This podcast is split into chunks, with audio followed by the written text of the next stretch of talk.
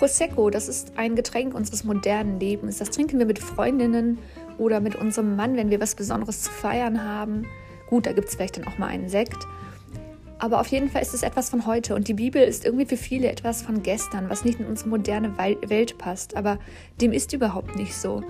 Deswegen verbinde ich einfach diese beiden Dinge und denke mir, warum nicht ein Prosecco trinken und dabei über die Geschichten in der Bibel einmal nachdenken und schauen, was sie in meinem Leben heute, was auch sehr modern ist, bewirken können und wie sie da mich voranbringen können und mir helfen können. Und ich hoffe einfach, dass diese Folgen auch die Hörer weiterbringen können, dass sie auf eine angenehme und nette Art einfach diese Geschichten und damit Gott näher kennenlernen können und wenn Sie möchten, können Sie dazu auch ein Prosecco trinken.